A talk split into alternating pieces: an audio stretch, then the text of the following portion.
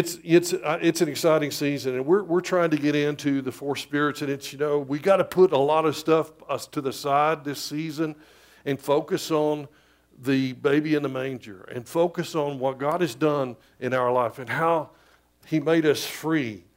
Advent, and we've studied the term Adventist from the Latin word Adventus, which means to arrive, and it refers to the arrival of a king. And the week of Advent starts four Sundays before the Nativity. And We've been in Advent now for three weeks. And its idea is, is for us to focus on exactly what was accomplished. You know what I think we forget? I think we get so caught up in stuff in the world and just trying to get through, be an influence, be a good Christian, do the stuff, all that. We forget how different this world is. And, and, and you know, anywhere Christ influence is waning, you see what you see what the world would really been like without the birth, without the nativity, without him coming, without salvation, without the release of the ministry of the Holy Spirit. And, and you know, it was a time of great, it was a time to celebrate, and we need to celebrate because God is still here. He's still doing a work, He still has a plan. And for the fruits of the Holy Spirit are hope, peace, joy, and love. And each week we devote each week to study of one. And the, the calendar, the colors are, are important. The the purple is the sign of royalty, and then the hope and peace are purple, and then joy, the, the color for joy is pink. And so uh, we lit the, the joy candle this week, and we want to talk about that aspect of joy that Christ brings in our, in our life. And I would remind you, and especially if you have been following the news this morning about the devastation of our brethren, you know, the Lord spoke to me. He said, Those are your brethren. This is not New York City. This is this is Kansas. This is, this is, this is Arkansas. This is Kentucky. Bowling Green, Kentucky. I know a lot of people from there. I used to buy a lot of cattle from there years ago. And the Lord said, They're, they're your brethren, and they're devastated. And, and, and, and I want to remind you that the Christian idea is this is not that we live uh, in a perfect world and that we are somehow immune from the storms of life. As a matter of fact, if you read the scripture close, you know that we are absolutely not immune from the storms, that storms are coming. But there's a divine spark in us, and that when a brother or sister is in trouble, it's not avoiding the storm, it's rallying to their aid and helping them. It's overcoming together. That the body of Christ is like no other organization on the face of the earth. We don't care. We just come to the place of the, of the damage of the devastation. And we reach out and help brothers and sisters. And that's how we get through it. And that's, there's, there's a spark of God in us that can overcome any kind of tragedy. And, and the scripture says clearly that Jesus, if that spark has an encounter with the Holy Spirit, it becomes ignited, it becomes a flame from within. In Matthew uh, 3, verse 11, John the Baptist was talking about Jesus' ministry that was starting to unfold. And he said, I indeed baptize you with water unto repentance, but he who is coming after me is mightier than I, whose sandals I'm not worthy to carry, and he'll baptize you with the Holy Spirit and fire. Jesus said in Luke 12, verse 49, He said, I've come to send fire on the earth, and how I wish that it were already kindled. And he's referring to the fire, the, what type's fire in the Bible is the is the, is the, the influence and the manifestation and the move of the Holy Spirit. And so Jesus said, You live in a tragic circumstance, but you have the capacity to make it different. You want real joy and peace in your life? Make a decision this morning that you're going to do good, that you're just going to do good. Seek you first the righteousness of God and His kingdom just decide that you're going to just devote your life to doing good. And when you do that, you find that fire in you becomes ignited and it becomes, you know, I think we get I think we get caught up in doing church. I think we get caught up in doing stuff.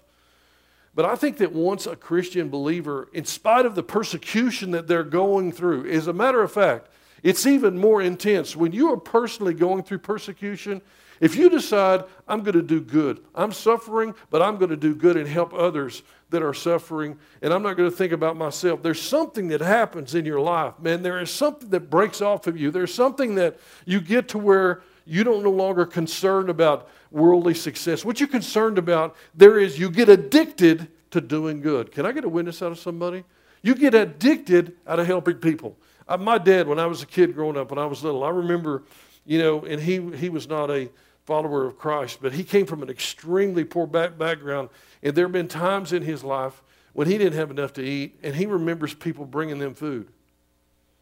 And so that became kind of a passion of his. And so he became very successful, self made man, built several companies, was extremely successful. But I realized when I was a kid that he got his biggest kick out of helping people that needed help. He didn't talk about it, he didn't tell nobody. We had a scout, a little Scout International four wheel drive. I don't know if everybody remember the little Scout, but uh, he had one and we played with it all the time. I mean, we drove around. I was I was not supposed to drive. I was like 12, but I drove it all over the, the, neighborhood.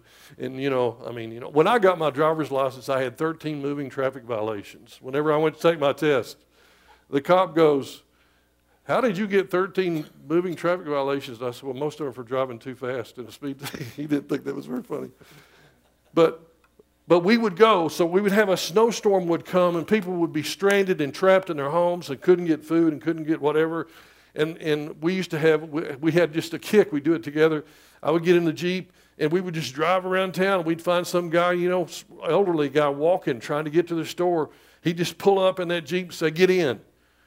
You know, it'd scare him at first because we looked pretty, you know, just get in. Where are you going? I, I got to get to the grocery store. Get in. So he would get in, and man, we would just cut. We'd drive over everybody's yards and just, you know, just, just everywhere, you know, go right to the, to the store and do a donut in the parking lot there and go in and get him some whatever he needed and take him. And I realized, and it, it made us both feel good, but it, I realized it had a real dramatic effect on him.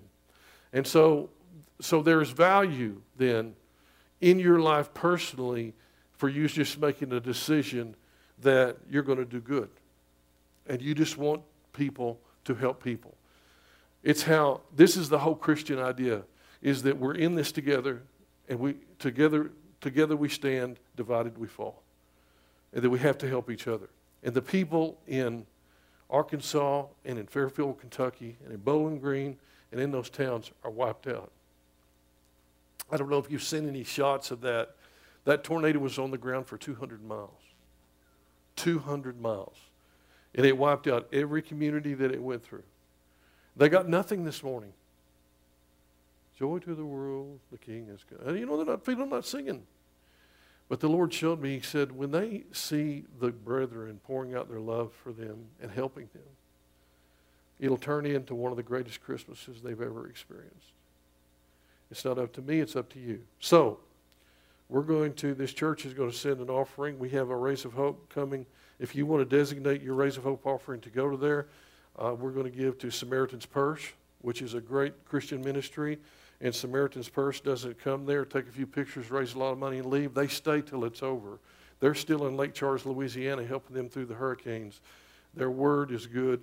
They get a lot done. And so, so we're going to pour our love out on them this Christmas and give them something to be joyful for because they see the brethren are there. When you need them, they're there. Last week we lit the candle of peace, and uh, the angels make this declaration of peace to the shepherds. We talked about this in Luke chapter 2, and I'm not reading the scripture because it's the same scripture. I'm not doing a reading, it's the same one we used last week. I'm just trying to go to a new place in Luke chapter 2, verse 13 and 14. And suddenly there was an angel, a multitude of heavenly hosts praising God and saying, Glory in the highest and on earth good peace, goodwill toward men. And she was talking, the angels were announcing the birth of Christ to the shepherds. But the peace on the earth does not mean an absence of conflict, and this has been one of the greatest misconceptions in the church of Jesus Christ as we know it.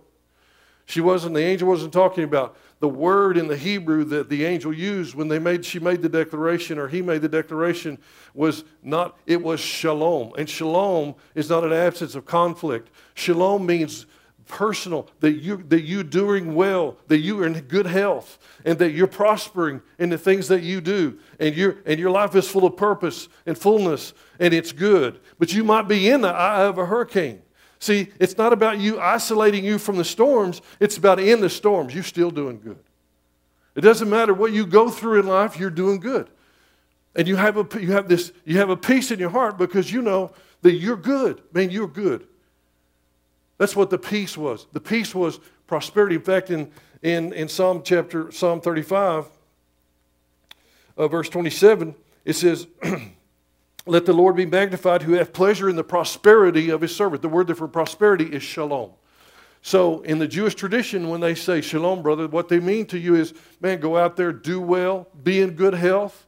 Just, you know, it's more, it's not, but it's not an absence of conflict. Because Jesus says in, in, in, in, in Matthew chapter 10, verse 34, you know, we have to kind of reconcile this because in Isaiah 9 6, this is talking about uh, the scripture says, For unto us a child is born, for unto us a son is given, and the government shall be upon his shoulder, and his name shall be called Wonderful Counselor, the Mighty God, Everlasting Father, the Prince of Peace. Again, here's the word shalom, the Prince of the Shalom, the Prince that can give you that contentment, inner contentment, in the middle of the storm.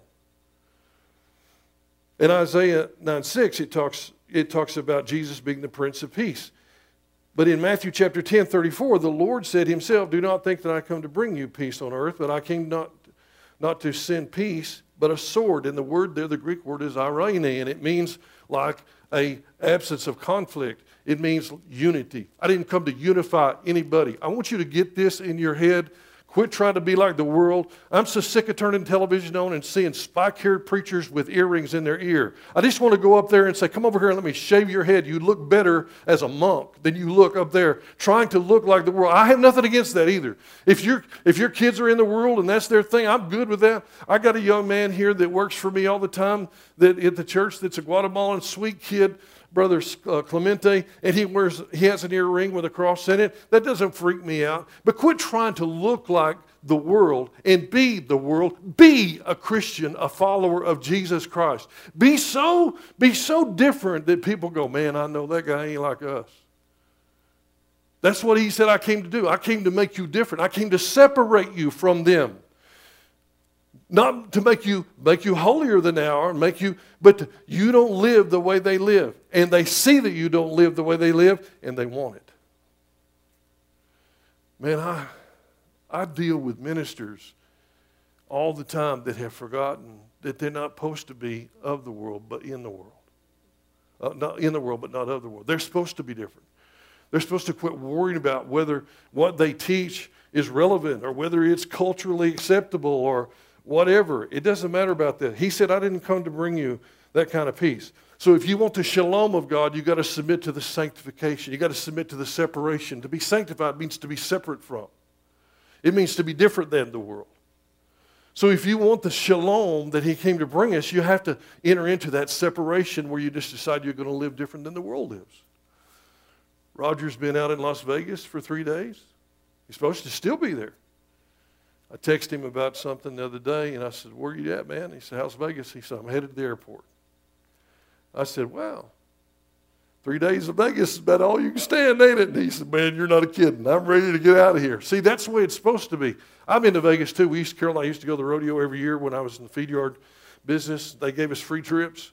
We would go out there. We were the only ones sober when we when we left and sober when we got back. Hallelujah. But that's all right. We had as much fun as anybody. And we would go out there and see guys we hadn't seen in a long time. That was all cool.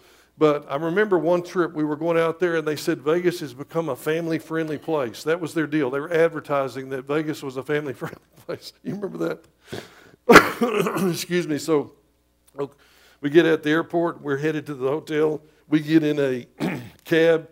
We're riding behind another cab that has a billboard on the back. And promise you, Vegas is not, that was not family friendly. And it was out there for everybody to see. And I go, well, thank God they haven't completely changed. You know, I mean, some things you, you, you just, you wonder, you know. It's okay. See, it's okay. What ticks me off, though, what ticks me off about Las Vegas is, is they're better servants than we are. That really makes me mad. You know, they build their whole, whole economy on hospitality and on being good and being clean and keeping the facility and being good servants. You know, Christians ought to be able to smoke them at that, and we don't. So we need to learn a lesson there.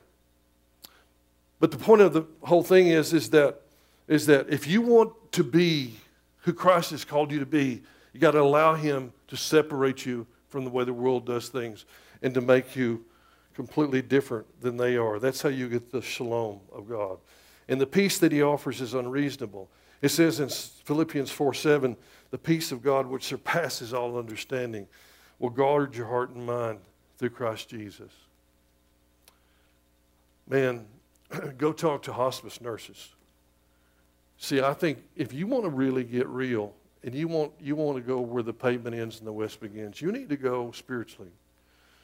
You need to go into some hospice facilities and see people that are dying and the people that are taking care of them and ask them, just ask them, so what you think? You think that guy's saved? Ask the nurse. Oh, yeah, he's saved. Well, how do you know he's saved? He's just got a peace. There's not, he's not afraid of death. You can tell. We can tell. Whenever we take care of someone who's in the last stages of this life, if they're not followers of Jesus, if they ain't got the shalom, or if, here, how about this? If they started out following Jesus, but they decided they wanted the whole enchilada and started living for the world and they strayed away from Jesus, those are the two. She said, We can tell that there's something really, really wrong in their spiritual life because they, they're in pain, they're in torture, they, they thrash, they see things. We have to sedate them heavily to keep them. Man, I'm just telling you, when my grandmother passed away, she was uh, 90, was she 92? 95. When she passed away, she had been a Bible, she had taught Sunday school for 65 years, and she was, she was tough. I mean, she just like, it was all, it was all in with the Lord or nothing. You know, there was no compromise with her.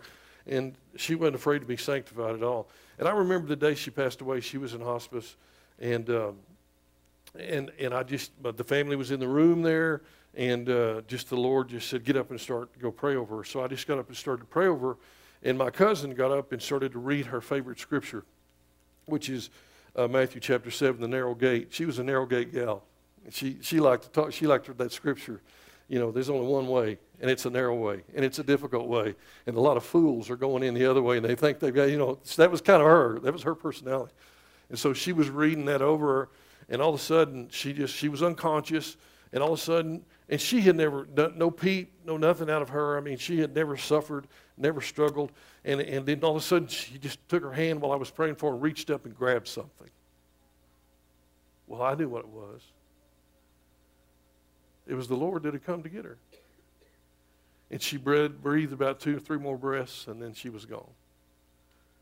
I had a peace. My cousin had a peace.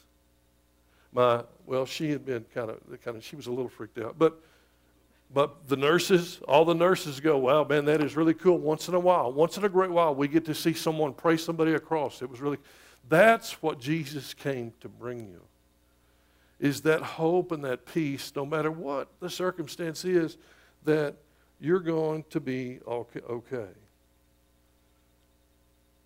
So the birth of Christ released great joy over the dominion of the earth. The angel said, Don't be afraid, she told the shepherds, for behold, I bring you good tidings of great joy, which will be to all people. A manifestation of Christ released great joy on the earth. And we've talked about this recently, and I don't want to be redundant, but I want to remind you that joy is not necessarily laughter or jokes or mirth. In, in Psalm 16:11 it says, "In your presence is the fullness of joy." Where's the joy? It's in its fullness. The joy. See, you can get joy from your work. And you can get joy from your kids when they win the state championship. And you can get joy from this or joy from that. But that's a fleeting thing, man. You can get joy from winning the world's greatest horseman. Being a man, uh, we'll all be joyful, and that's going to happen one day. But you know what happens about two weeks after that? Life. It's, it's fleeting. But there's one fullness of joy you get that no matter what circumstance you're in, you got joy when you're in the presence of God. The brethren in Kentucky and Arkansas, as they stand and look at their life, which is gone, their stuff is gone, their pictures are gone, their memorabilia is gone. They don't have a Social Security card no more. They don't have, they don't have, they don't have a Medicare card anymore. They can't get medicine. The pharmacy's blown. Think about that. Think about when you went to bed and then you woke up. If you were still alive, everything in your life is gone, blown away. It's somewhere in Illinois. They don't know where it's at. It's, not, it's gone gone. Your checkbook, think about that. Your checkbook's gone. Can't write a check nobody. Your wallet's gone because you laid that on the bed when you woke up. It's gone. You got no money. You got nothing. You got the clothes on your back, and you got. How in the world do they get joy? enter into the presence right there. Enter into the presence of God right there. And say, Lord, you know I need you. But also believe you never leave me and forsake you. Don't blame the storm on him. He's not mad at anybody. He didn't send the storm. He said you live in a condition where storms occur all the time. How you get through it is with me and with each other. That's how you get through the storm. So the definition of joy is not mirth or laughter. The definition of joy is a pervasive sense of well-being. It doesn't matter. It doesn't matter. My grandmother's laying there. She's dying. She don't care. She had, when she had her hip operated on months before that, several months before that, they were wheeling her into the uh, room, and I said, Mama, I called her Mama. I said, Mama, you want me to pray for you? She said, she grabbed me by the collar. She was in the gurney. She grabbed me, she pulled me up close and said, Yeah, I want you to pray for me, but don't you be praying for me to stay here if I ain't supposed to. I'm ready to go home. Just pray that I don't get addicted to no drugs. I don't want no drugs. I'm not going to heaven as a drug addict. Hallelujah. Okay, Mama. So I prayed for an absence of pain. No pain. The nurse that worked in the nurse's station used, was going to this church at that time. She came to me one day. She was the head, she was the, the, the, in charge of that shift. She came to me and she said, You know, your grandmother hadn't had nothing but a Tylenol? She won't take nothing else. We've tried to give her hydrocodone, and she says she don't want it. So we've given her Tylenol, and she is she has absolutely has no pain. I said, Thank you, Jesus. See, that's what she wanted. That's what she wanted. So she was at peace. So the day that she goes to be home, she's got joy. She's got peace. Her whole family's there. She can't communicate with them, but she knows they're there. It's the great send off. Live your life like that. Man, if it ends tomorrow, it's going to be a great send off. Amen? What do you got to worry about? What do you got to worry about? Well, why do we keep worrying? We need to stop worrying. That's the problem. Joy is a pervasive sense of well being. It don't matter what situation you're in. If your house just blew away, somehow you know God's going to bring you through it. Somehow you know it. So you just you just continue to hang on to your joy. You don't let the devil steal it because it's your strength. Nehemiah 8:10. Do not sorrow for joy. The joy of the Lord is your strength. The devil is constantly trying to steal your joy. He's constantly trying to steal your joy. He's trying to get you to worry about something that you can't fix or to try to get you to, to, to, to, to, make a molehill into a big mountain. If he can figure out a way to do that, he loves to do that. He's trying to get you to where you, your faith is shot and you're going, oh, this wouldn't happen to me if I had tithe, like Brother Roger said to last week at church. Well, that could be right, though. You know, what we take on all this stuff. Let me tell you what your mission is here in, on this earth. Here's your mission to love other people and love Jesus. Stick to that. Stick to that and see if things don't work better for you. Quit worrying about all that other stuff that you don't have any control over, anyhow. Amen? You don't have any control over it. Your baby's going to be leaving your house one of these days. You can't stop it. So,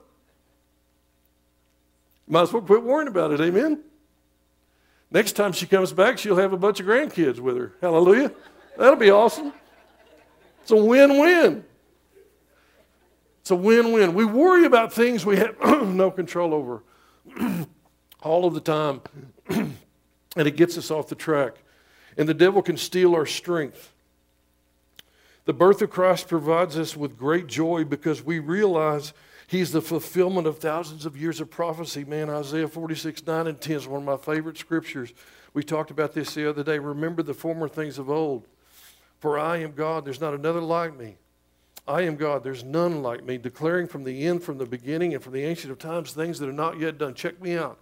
Read the prophecies, then go get your history books. Sit down, study them together. See if I'm not in charge. You know what happens? You get joy because no matter how crazy this world is getting, God's in charge. And he has a plan. What you worried about? You think God can't handle politicians? Oh, he's, he's body slamming politicians as we speak. Hallelujah. He can handle it all. And he has a great plan. If we just focus on following him and we learn from Brother Monty in the desperation, man, of losing a child. I can't imagine. Now that's got to be that's got to be the worst tragedy that a person can go through. And and how Monty that day just struggling in the tack room, looked down, saw a rock, and remembered the scripture that said when he was crucified, even the rocks were rent. And he saw the rock with a big crack in it, and the Lord said, That's, that's a symbol of what I came to do, Monty, and that is to give you hope, peace, and joy in a very tough circumstance. And your daughter's with me, and you need to figure out a way to remember it. So pick that rock up and carry it in your pocket. And Monty's been through some tough stuff. He didn't tell you that when he got bucked, he got his pelvis separated. They had to fly a helicopter out there into ranch country and landed in the middle of nowhere and get him to a hospital. They were afraid they were going to lose him. What did he do? He hung on to the rock. You need to hang on to the rock. Amen. He said, You build your house on a rock, and when the storm comes, you'll be okay. You build it on shifting sand, like financial success or praises of the world or, or the approval of men, and your house will never stand because the storm's coming. Everybody gets a storm. What determines whether you make it or not is what your rock, what your house is built on, the foundation of your life.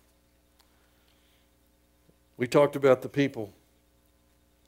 Jesus gave us access to the fullness by giving us access to the Lord Himself to enter into His presence. The veil was ripped. The veil was ripped. And now, if you love Jesus, you can go in and talk to Him anytime you need to talk to Him. This morning in Arkansas and Kentucky, their brethren have no reason for hope, peace, or joy because they appear to have lost everything. But I'm telling you, I believe that there are many of them that have, if they're alive, you know, they, they, they had the account of a lady that was working in a, in a, either an Amazon fulfillment center or a candle factory. I can't remember, but the whole huge building collapsed. And she talked about seeing a light. And she had to crawl over dead bodies of her friends to that light, and she got out. The light drew her, and it drew her out, and she got to safety. And they found her, and then she could tell them where a lot of the people were that were trapped. How about the lady that was on Facebook? Did you see that? She was FaceTiming live, who was trapped in a building, had debris and stuff on her, and, and, was, and they used that to find her and get her out of that. See, man, I'm telling you, that's a storm, man. That's a real storm. And here's the thing she was praising the Lord when she got out of there. She said, Thank God. The Lord brought me through. Now, what you going to do the rest of your life? You're going to figure out a way to do good, right? When you've been saved from that kind of a calamity, you're going to figure out how to help others. So, there's no place in the Bible that doesn't teach you teaches you that you escape the storms. It just you come through them. You come through them. The foundation of your life has got to be Jesus Christ. It's got to be His hope. It's got to be His peace. It's got to be His contentment that you feel no matter what's going on around you. And listen, man, I've been in some tight spots. I've been in some times when financially I didn't know if I was going to make it. I've been in times. I've been in times when, when I had just a terrible, you know, uh, family members with huge health issues that and, and I, you know, I still face some of that. I'm, I do not want you to think I'm up here and never been through anything because I've been through plenty of stuff. But here's what I can tell you the Lord brought me through all of it. He brought me through all of it. I'm so thankful for Jesus.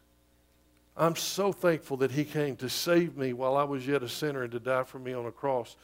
He lived an infinite life, and so His death was an infinite death. It was enough to cover everybody's sin. Hallelujah. I'm so thankful that I found my way to the cross. You know, this life is just about finding your way to Jesus, giving Him your life, and letting Him sanctify you and set you apart and use you to do good to help others. That's really the sum purpose of your existence on this planet. And so,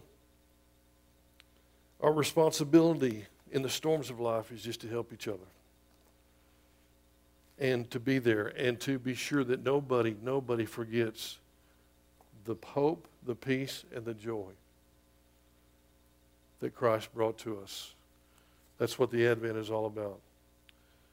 So I want to pray for our brothers and sisters in Arkansas and in and in in the other states. I think there were five states involved. I don't know how many states there were, but if you see the devastation, it's unbelievable. Just unbelievable. I mean, t- entire towns wiped off the face of the earth. And that and that's and that's and that's terrible, but here's the thing. Jesus Christ is going to be glorified in this some way. If you believe that, say amen. His people are going to rally. And this church is going to send an offering. And if you'd like to send an offering to your Raise of Hope and mark it for, I believe in Samaritan's Purse. You, you may know some, I believe that they're, I believe they're absolutely responsible, and I know they spend every dime that you take in, they spend it on whatever cause is that they're in the midst of at that time. And so uh, that's where I want to send ours. But listen, maybe you have another one, but if you want to do a Raise of Hope offering for these people, you do whatever you want to. And there are needs in our community. I know that. I'm not trying to I know there's plenty of needs around. See, that's the thing. There's always going to be needs. This is what Jesus, he came. Part of his steel statement was he said, I came to, to, to, to break the bonds of poverty off my people. And then he says, they asked him and they said, in another place, he says, the poor you will have you always. Well, how does that work? If he came to eliminate poverty, how is it that the poor will always have? It's because not everybody's ever going to follow Jesus. Not everybody's going to enter into the shalom. A lot of people are going to reject it. Amen. So what's Jesus saying? Do you not understand the, the term Samaritan's purse? Do you know who the Samaritans were? They were despised by the Jews. And Jesus used a parable that ticked the, it ticked the Pharisees off so bad they started planning his crucifixion and elimination when he said, he talked about the man who had been mugged and was laying on the side of the road and then and a priest came by and he just stepped over him and a levite came by and he went around him but a samaritan the samaritans were despised by the jews because they were counterfeits. They were moved in by the Assyrians to occupy the northern 10 tribes of Israel, and they tried to learn, you know, the Jewish, kind of the Jewish tradition to appease the gods of the land. They didn't even know a bunch of pagans trying to fake it. The woman at the well was a Samaritan. She was shocked that Jesus Christ would stop to even speak to her. Stunned. And yet, in the story, a Samaritan stopped. And he bandaged up the man that was hurt. And he took him to the inn. And he said, This is the Samaritan's first part. He said, His bill's on me. You take care of him. I'll pay his bill. Jesus said, and the big debate was, Jesus said that you're to love your neighbor as yourself. And they said, Well, who's my neighbor exactly? Can you clarify that? Because there's some guys down the end of the street. I don't live close to them and I don't like them. And he used this parable and he said, So who was a neighbor? Who was a neighbor to the man who was hurt? Not the priest, not the Levite, the Samaritan. Who you despise did the, did the thing that God would ask him to do. So Samaritan's purse is not about helping just the ones that are saved. It's not about helping just the ones that go to church. It's about helping everybody who's been devastated, and that's the Christian ethic. Amen? Help them all. Amen. So, in this season, and I want to challenge you to one other thing. Go, go turn the news on, look at the pictures, and then look at your house. And look how good you have it. Great job. You say you do like this because your boss is sitting right over here. Say, great job. Great job. Hallelujah. See, there was a chance for you to get a raise and you blew it because I had to coax that out of you. I mean, I'm, we all got good. We got great jobs. We got. We live in a great community. Man, we got a great church. Say, great church. Yeah, amen. Okay. We got. Look, we got so many things to be thankful for. Look around. You know, when I see, I see all the things I need to do, all the chores I need to do, and all this stuff. I'm thankful that my home is not in a trillion million pieces scattered all over Plains Avenue and the stuff that it, I, got a little dog, a little corgi dog about this big that's destroying things faster than I can buy them and bring them home. Hallelujah. But he's not blowing the whole house up. He is aggravating his owners pretty bad from time to time. But I had a telephone repairman come to my house to fix our, when the power went out, our power went out. Karen, your power go out? Our power went out, but it was a pretty localized thing. I don't think it was all over town. When they finally got it back on, well, I didn't have cable. I didn't have the essentials. I didn't have cable. I didn't have internet. I didn't have any of that. I got. I can't live without this stuff. I came home and then I go to Plainview on a ministry deal. Come back and my wife's been working all day, and she says, "Oh, by the way, honey, we don't have cable. Don't have." I said, "And you just now telling me this? We should have called the emergency number and got this fixed right away." Hallelujah.